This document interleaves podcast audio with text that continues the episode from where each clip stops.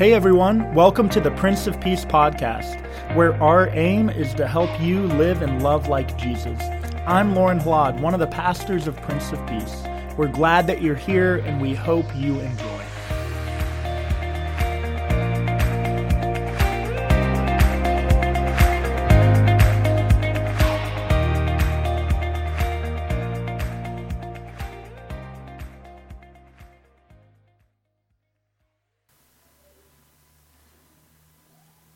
Growing up, did you ever have a favorite teacher? Anybody? A favorite teacher? I've had many favorite teachers. Josh, Josh did, the teacher in the room, one of the teachers in the room. Um, teachers are really important in our lives. They, they help shape us, they help us to make sense of the world, they help us to expand our outlook on life. We need teachers. I can think of um, favorite teachers that I've had in different stages of my life. In elementary school, it had to have been Mrs. Allen, one of my first teachers. She had a way of, of teaching, but also loving her students while she taught. What I remember most about sitting in Mrs. Allen's classes were that no matter what the subject of the day was, whatever the curriculum was, she delivered it with such compassion, such love. I remember how Mrs. Allen made me feel as a little boy in her classroom when my mind was being expanded and new ideas were coming in, and at times confusion was associated with what we were learning. When you're a little child and you're learning new things, sometimes you can feel alone or afraid in a classroom. I don't know what they're talking about. There's a lot of uncertainty when our minds begin to be filled with new concepts, new ideas. In particular, I really struggled in school with algebra. I was a terrible algebra student. I had to take Algebra 1 twice. It was the only class that I ever failed. And I remember feeling so frustrated in that class that I, I couldn't get the concepts that were being taught, the, the simple formulas that I was supposed to memorize or understand, they were not clear to me. I can think of other teachers that I admire and I, I, I love. I loved when I sat in their classroom because when they taught, they taught with passion. They weren't just teaching about history or, or something out of the pages of a, of a book. They were making the concepts that they were teaching come alive through their passion, their energy. They clearly loved what they were talking about. These teachers I admired because they weren't in love with their ideas, which some teachers are just in love with their own knowledge. They were in love with their students' growth their students learning. And they delivered it with such energy and excitement that it made you want to learn. It made you want to go to class. But when I think of all the teachers in my life, some good, some not so great, I come back to realizing what the greatest teacher, uh, the greatest teacher in my life truly is. It's experience, which is often marked by suffering. I believe that the greatest teachers that we have are not necessarily the teachers that stand in front of us with concepts and ideas. They're not necessarily the grade school teachers or the preachers that we have in our lives. The greatest teacher for us is to actually live and experience and struggle and work. That is the greatest teacher for us. And I believe Jesus understood this as a teacher. The ministry of Jesus Christ was a ministry of teaching, among other things.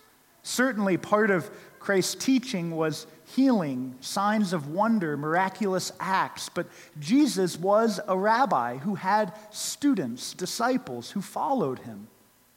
all with the very clear understanding that the wisdom, the insight that Christ had as a rabbi, as a teacher, was designed to be passed on to his disciples, not just for their own edification, but so that they could teach others. This is the ministry that Jesus started when he walked the earth. He gathered people around himself to come and learn to learn about the kingdom of God, to have their mind expanded, to learn about God the Father and, and the Father's heart for humanity, the heart for the world. All throughout his ministry, we find in the Gospels Jesus coming back to the concept that he wants to teach his disciples only what he has heard from God the Father. I want to make known to you what God the Father has made known to me. This is why throughout John's gospel, Jesus uh, says again and again, I am in the Father and the Father is in me. And whatever I share with you comes from the Father. The Father and I are one. This was his intent to pass on knowledge, wisdom, understanding, so that the disciples could then go and make disciples. We, as Christian people, have a ministry of teaching that is central to our identity as people of faith. And it could be argued that the greatest teacher who ever walked the earth was, well, Christ.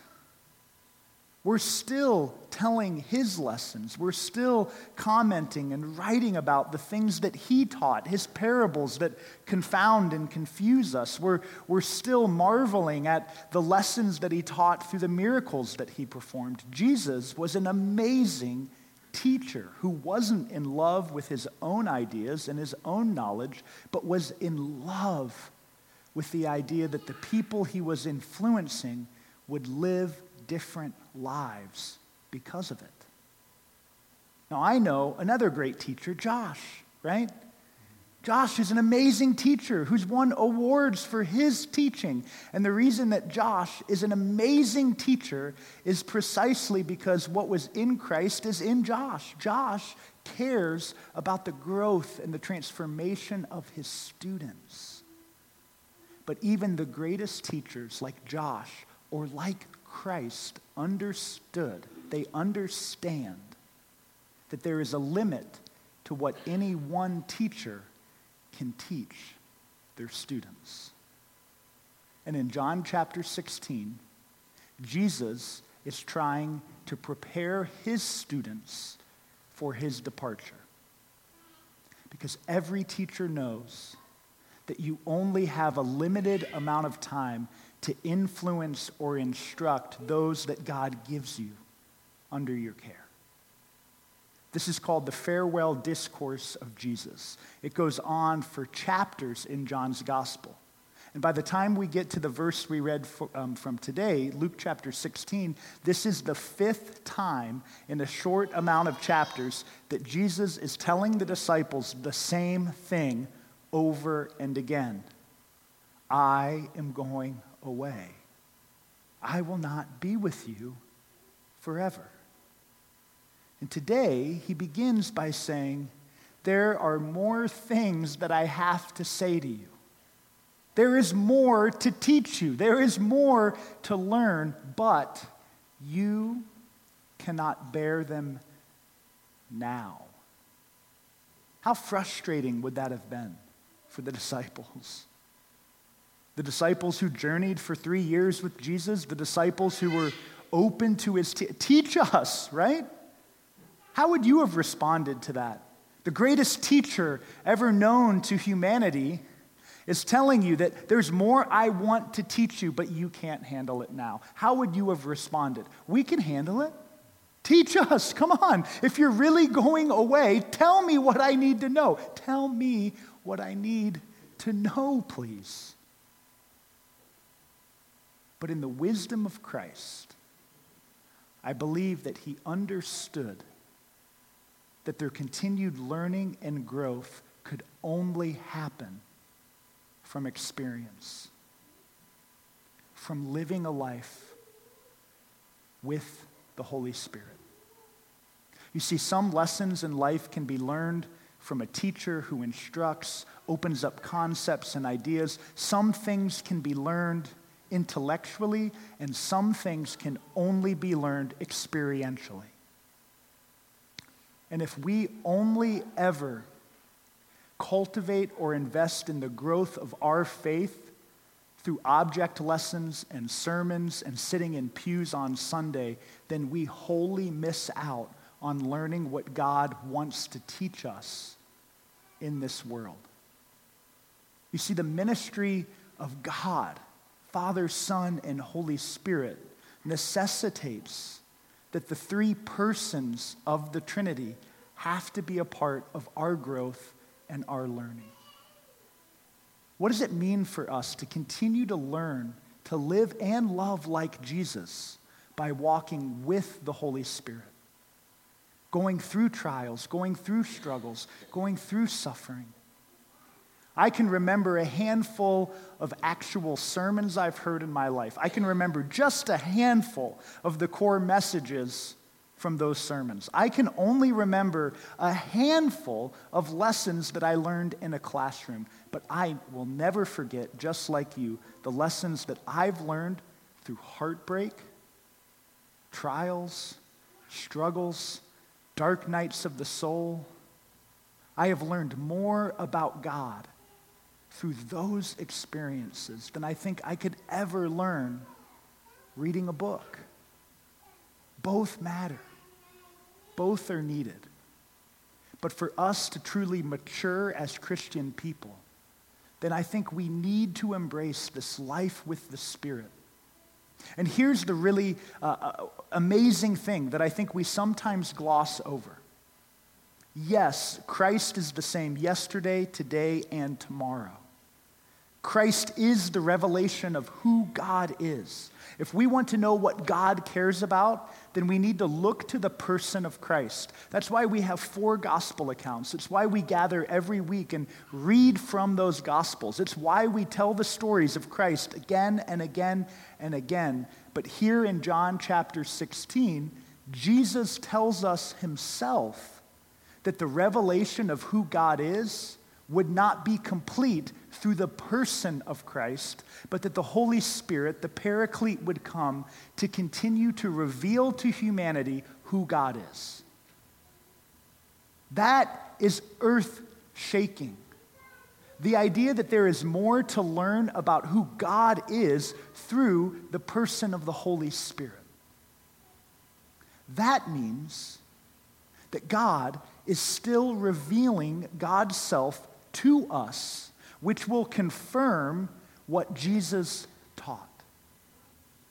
So, how do we know something is of the Holy Spirit? How do we know the lessons that the Spirit is teaching us? Well, we're taught through Scripture to look for the fruits of the Spirit. You see, the thing about the Holy Spirit as a teacher and guide is that so much of it is a mystery, isn't it? We can't see the Spirit like we could have seen the work of Christ. We can only ever see the effects of the Spirit. I equate it to the wind blowing. You cannot see the wind blow, can you? You can't see the wind. You can only ever see what the wind is doing. Look at a tree and its branches. You can't see the wind blow through it, but you can see the branches and the leaves moving. The same is true with the work of the Holy Spirit. You can only see the effects of love, joy, peace, patience, kindness, gentleness, faithfulness, self control.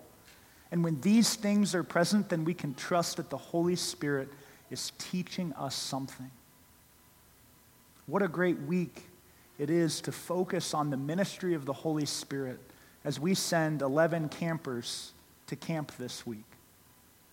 Camp ministry is so important. Just like the ministry of our discipleship tours or getting out of our church on Sunday and going out into the world to live out our Christian vocation. When we leave this place of teaching and worship, we go out into the world to work alongside the Holy Spirit to continue to learn and to grow and to be filled. And so I invite you to join me this week in praying for our campers that we'll send at our next service off to camp.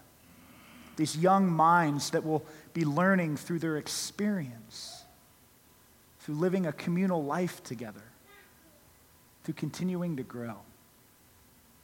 And as we embrace this next season of our ministry together, I encourage all of us, each of us, to be open to what the Spirit is speaking, how the Spirit is guiding and leading us into the future, into the truth.